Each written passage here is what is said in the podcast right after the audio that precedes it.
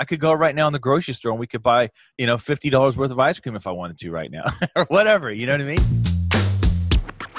Hey, it's Walter here, and you're at the Think Profit podcast, where we're going to help you develop a rock solid trading confidence and avoid the potentially endless cycle of system switching. Right, Hugh? That's right. We're going to help you develop a wealth mindset, develop a trading strategy that fits your core personality, and help you overcome the obstacles that stop over 90% of traders. All right, Hugh, sounds good. You ready to go? Yeah, let's do this.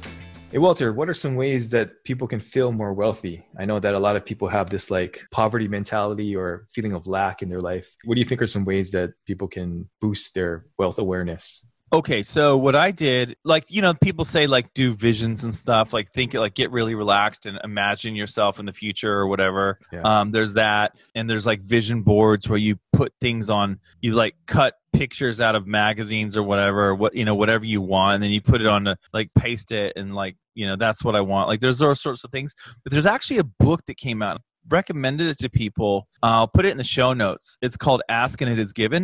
And it's really cool because it has all of these techniques that you can use to kind of help yourself with your mentality. If you feel like you're saying like you feel kind of poor you feel like things are never getting better or, or, something like that and it's really cool like i'll give you one for example. So mm-hmm. in the book there are lots of them and it t- actually talks about in the book about levels of emotion. So they're saying like if you're down here at like full on depression you don't just automatically switch on and become like you know ecstatic. Yeah. so they, they have like this scale of emotions and they say look all you really want to do is just move to the next one. And then once you're there try and move to the next one. And like it's like a, go up the ladder slowly not there's no reason like if someone's depressed slash suicidal you can't say oh you know you have so much to live for like you know come on let's go on holiday. Like they're not gonna you know they're gonna say no get get off get away go.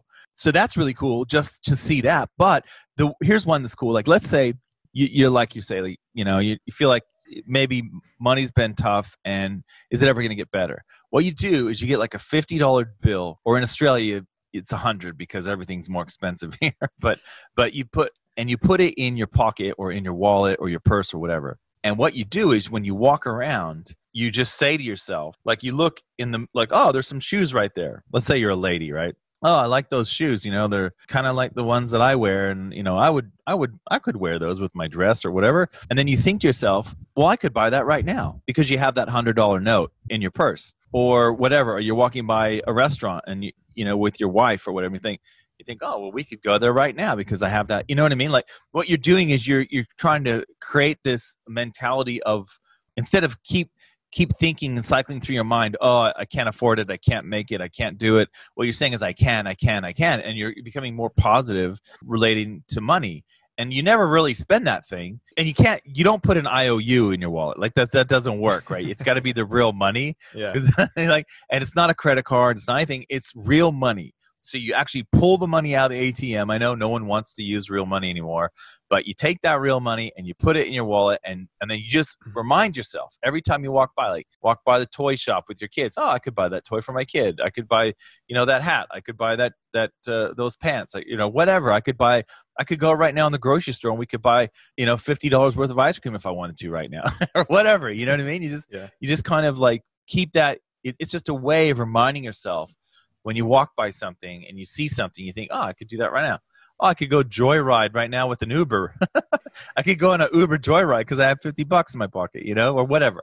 So that's the idea is that you would do that. So, yeah. Hey there, I hope you're finding this episode useful. I just wanted to let you know that Walter and I give away something valuable every month that helps traders improve their skills. You can enter to win by simply leaving an iTunes review and leaving a comment on our YouTube videos. At the end of each month, we'll look at the comments and reviews from the month, and we'll pick a winner at random. Each comment and each review counts for one entry during the month that it's submitted. So if you're interested in that, be sure to enter after this podcast is over. All right, back to the episode.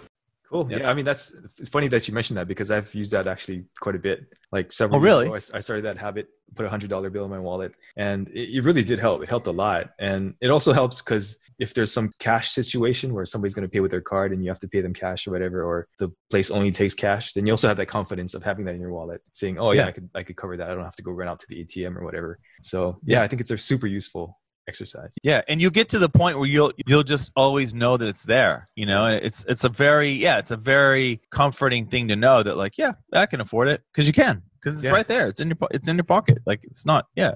So it's a it, and that and that's it can go a bit. It can go a long way. Just doing that and just keeping that in mind. You know, it's like you just you'll just be at a different emotional state all all day because you know that. In the beginning, you might forget that you have it, but you just have to remind yourself. And then after that, couple weeks, it's like boom, you'll always remember. Yeah. yeah, yeah, totally. And I think it really is a good step from that maybe that lower level to the second level, or maybe like a mid level, right?